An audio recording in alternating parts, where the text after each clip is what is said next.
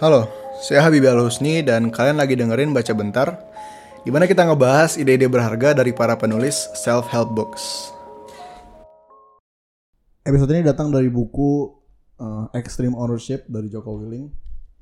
Dia adalah mantan Navy SEAL dan pernah memimpin sebuah tim yang diturunin di Irak sekitar tahun 2008. Dia juga punya podcast namanya Joko Podcast. Nah, kisah dia selama dan setelah jadi Navy SEAL itu keren banget. Dan kalau kalian dengar podcast dia atau baca-baca buku yang dia tulis, ini orang bener-bener orang yang udah pernah ngelewatin hal-hal yang mengerikan. Uh, this guy has been through a lot of shit. Kalau misalnya kalian lihat dari mukanya, kalau bahasa Inggrisnya gitu. Dilihat dari mukanya aja itu udah kayak tampang paling tentara yang pernah yang pak ta, tampang paling tentara, tampang tentara yang paling tentara yang pernah gue lihat. Mukanya kayak komandan tentara yang ada di kartun-kartun, yang kayak pakai selendang peluru gitu. Yang menurut gue unik dari Joko Willing adalah kerja kerasnya nggak berhenti pas dia pensiun dari militer. Sampai sekarang, kalau kalian lihat Instagram dia, kerjaannya banyak banget dari jam 4 pagi itu dia suka ngeposting kayak jam tangan gitu. 4 uh, 4.30 terus uh, captionnya stay hard uh, stay on the right path. Itu dia jam 4 pagi udah ngangkat barbel, keringetan latihan jujutsu, nulis, uh, bisnis, podcast dan lain-lain. Dia orangnya serius dalam nyampein pesannya dan itu kelihatan banget dari cara dia menulis. Itu benar-benar disampaikan dengan tegas dan sederhana mungkin. Episode ini bakal ngebahas the four laws of combat hukum pertempuran. Yang pertama cover and move. Yang kedua adalah simple. Yang ketiga prioritize and execute. Yang keempat decentralize command. Keempat laws of combat ini akan dibuat sendiri eh keempat laws of combat ini dibuat sendiri sama si penulis dengan berpatok ke pertempuran dan aktivitas lain yang dijalanin oleh tentara Navy SEAL. Tapi dari ngebaca bukunya ini, gue sadar kalau banyak banget aspek-aspek pertempuran yang dia ceritain ini yang bisa diterapin di dunia keorganisasian dan keseharian. Kita bakal ngebahas keempat laws of combat itu dan gimana prinsip-prinsipnya bisa diterapin di dunia bisnis dan sehari-hari. Kita bakal mulai dengan ngebahas laws of combat yang pertama. Namanya cover and move. Kalau lu nonton The Raid atau suka film perang-perangan, pasti lu sering ngelihat ada momen-momen tokoh-tokoh protagonis itu kena kepung musuh. Terus uh, mereka biasanya kayak ngelindungi diri di balik tembok terus ngos-ngosan gitu.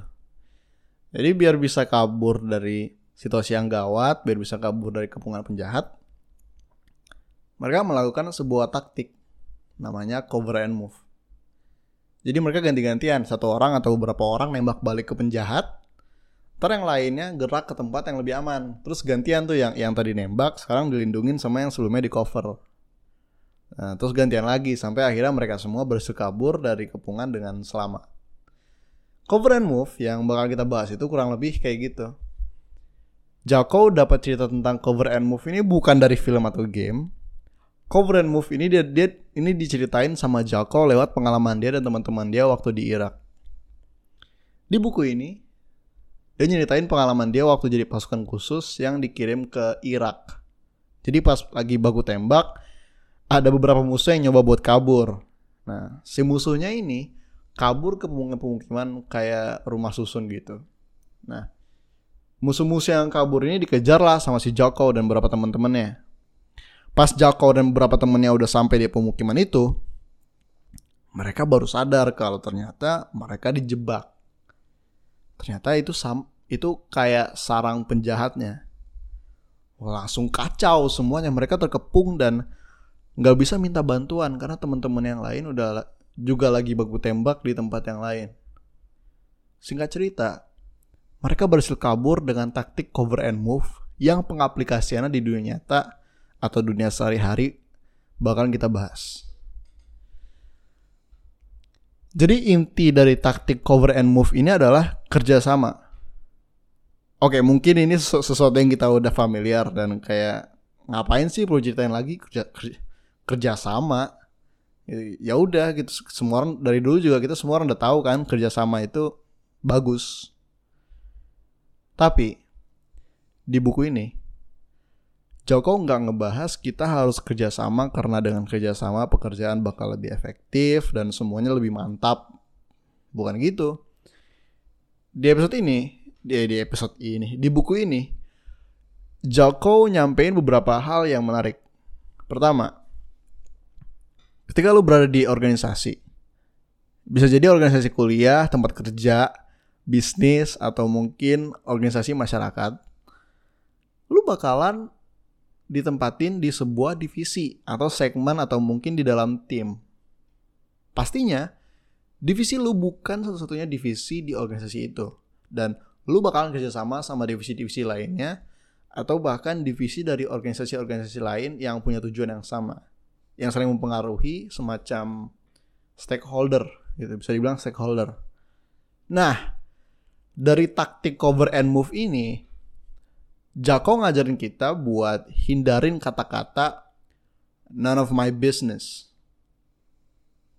Jangan sampai kita cuma fokus ke performa tim kita sendiri, sampai lupa buat jalin hubungan dan ngebantu tim-tim lain. Tim lain ini nggak harus tim dari organisasi kita. Tim dari organisasi yang beda, kalau mereka emang bisa ngasih dampak ke tim kita atau organisasi kita, berarti mereka adalah adalah urusan kita. Mereka adalah our business gitu. Nah, kita harus breakdown tim kita secara keseluruhan. Gimana misi-misi kecil kita saling terhubung ke misi yang lebih gede atau misi keseluruhan. Dan yang kedua, the enemy is out there. Jangan lupa kalau musuhnya ada di sana, bukan di sini. Jako bilang di buku di bukunya, bantu atau cover temanmu timmu, atau stakeholder mana pun yang berperan atau semisi denganmu. Pahami kesulitan mereka. Depend on each other. Gue sekarang di kuliah tuh lagi ada tugas besar namanya IBE. Jadi Integrated Business Experience. Itu kita ada 16 orang disuruh bikin bisnis buat dijalanin selama 4 bulan. Nah, kita ada tiga divisi. Ada finance, marketing, sama operations kebetulan gue dikasih posisi leadership di salah satu bidangnya. Gue jadi CEO-nya. Nah, khasiat dari cover and move ini, gue ngerasain banget selama ngejalanin project ini. Ketika ada masalah di bidang operasional, mungkin akun e-commerce-nya nggak berjalan sesuai yang diinginin, atau masalah di bidang marketingnya kayak kekurangan orang buat bikin konten dan lain-lain. Kita semua sadar, walaupun tiap divisi punya tugas dan tanggung jawab masing-masing, kita punya overall misi yang sama dan siap buat nge-cover.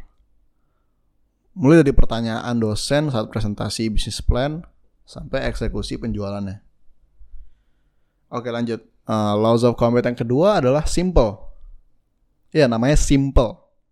Jadi kalau kita ngasih arahan, wajar banget kalau ternyata arahan yang kita kasih terlalu ribet. Kita ngasih arah pasti berdasarkan informasi dan yang namanya informasi pasti banyak yang saling berhubungan, kompleks dan belibet. Kita kadang dalam ngasih arahan suka maksa buat ngedorong semua informasi itu jadi satu gumpalan informasi yang susah buat dipahamin.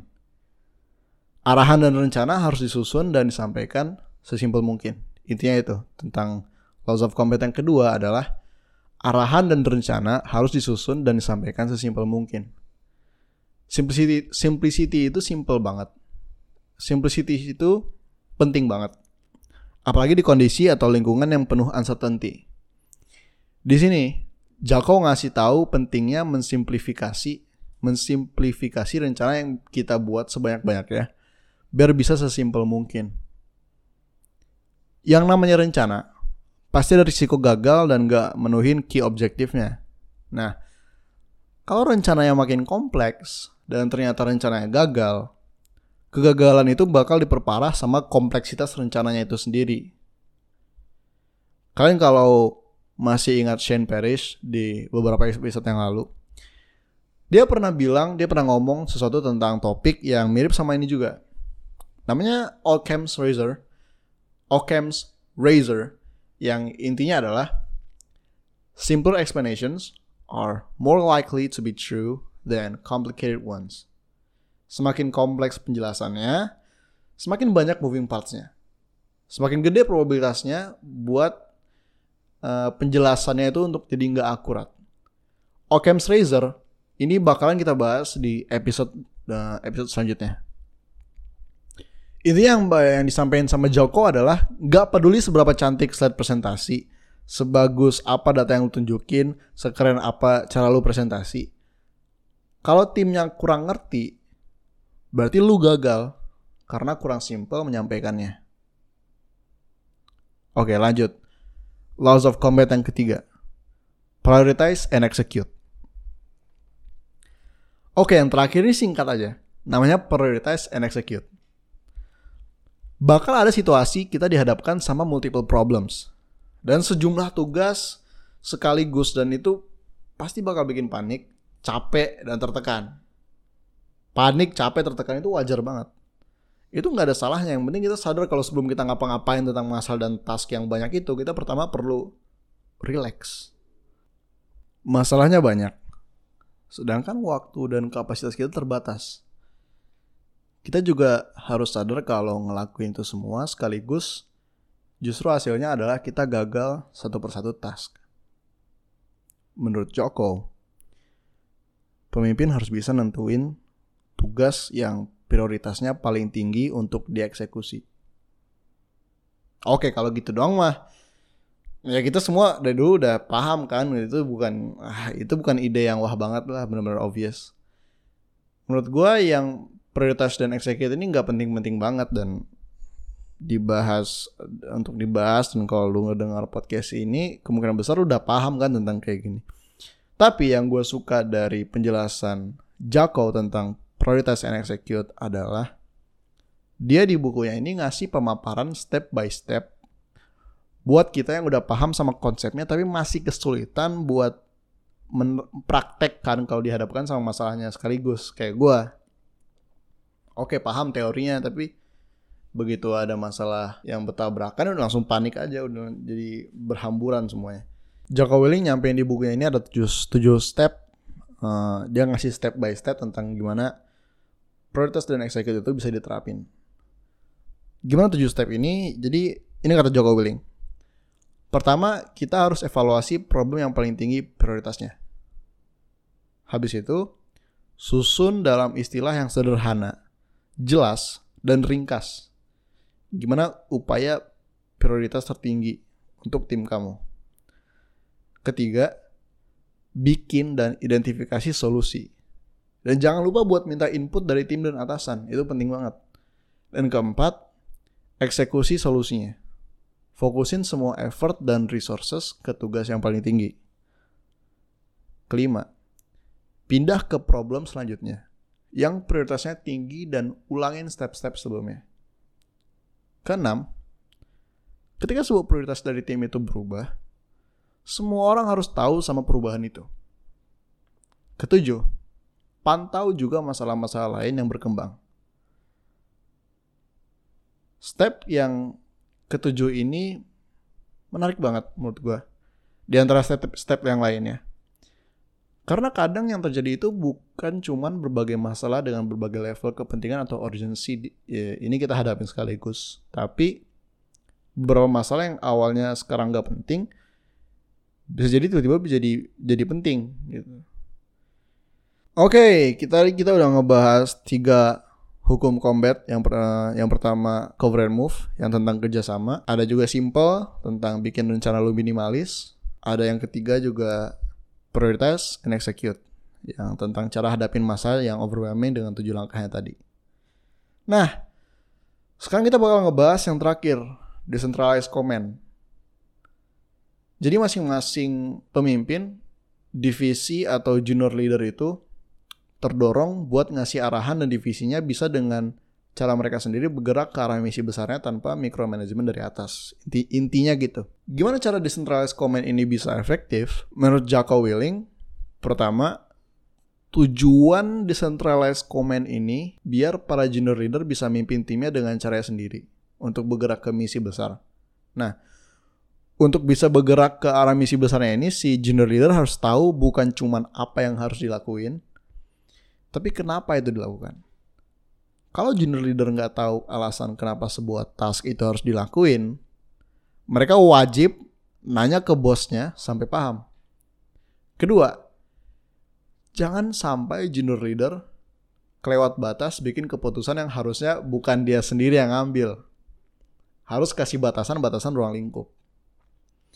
Yang ketiga adalah mereka harus pede. Mereka harus yakin kalau mereka benar-benar paham strategic mission dan niat dari pemimpin yang paling atas. Mereka harus yakin kalau keputusan yang mereka ambil itu searah dan di backup sama atasannya. Itu penting banget. Biar bisa ada trust ini, senior leader atau atasannya harus sering-sering dorong informasi dan komunikasi. Kalau di militer itu eh, kata Joko Willing namanya nama eh, sering-sering dorong informasi dan komunikasi ini namanya situational awareness. Sebaliknya juga junior leader harus sering-sering ngelapor biar bosnya tahu apa aja yang terjadi. Decentralized command intinya adalah pemimpin itu harus tahu batasan-batasan peran mereka di organisasi dan gimana caranya setiap tim yang lebih kecil bisa bergerak dengan cara mereka sendiri ke arah misi keseluruhan. Dan itulah uh, keempat laws of combat dari buku Extreme Ownership yang ditulis oleh Joko Willing. Terima kasih udah ngedengerin baca bentar sampai akhir. Semoga berkesan dan sampai jumpa di lain waktu.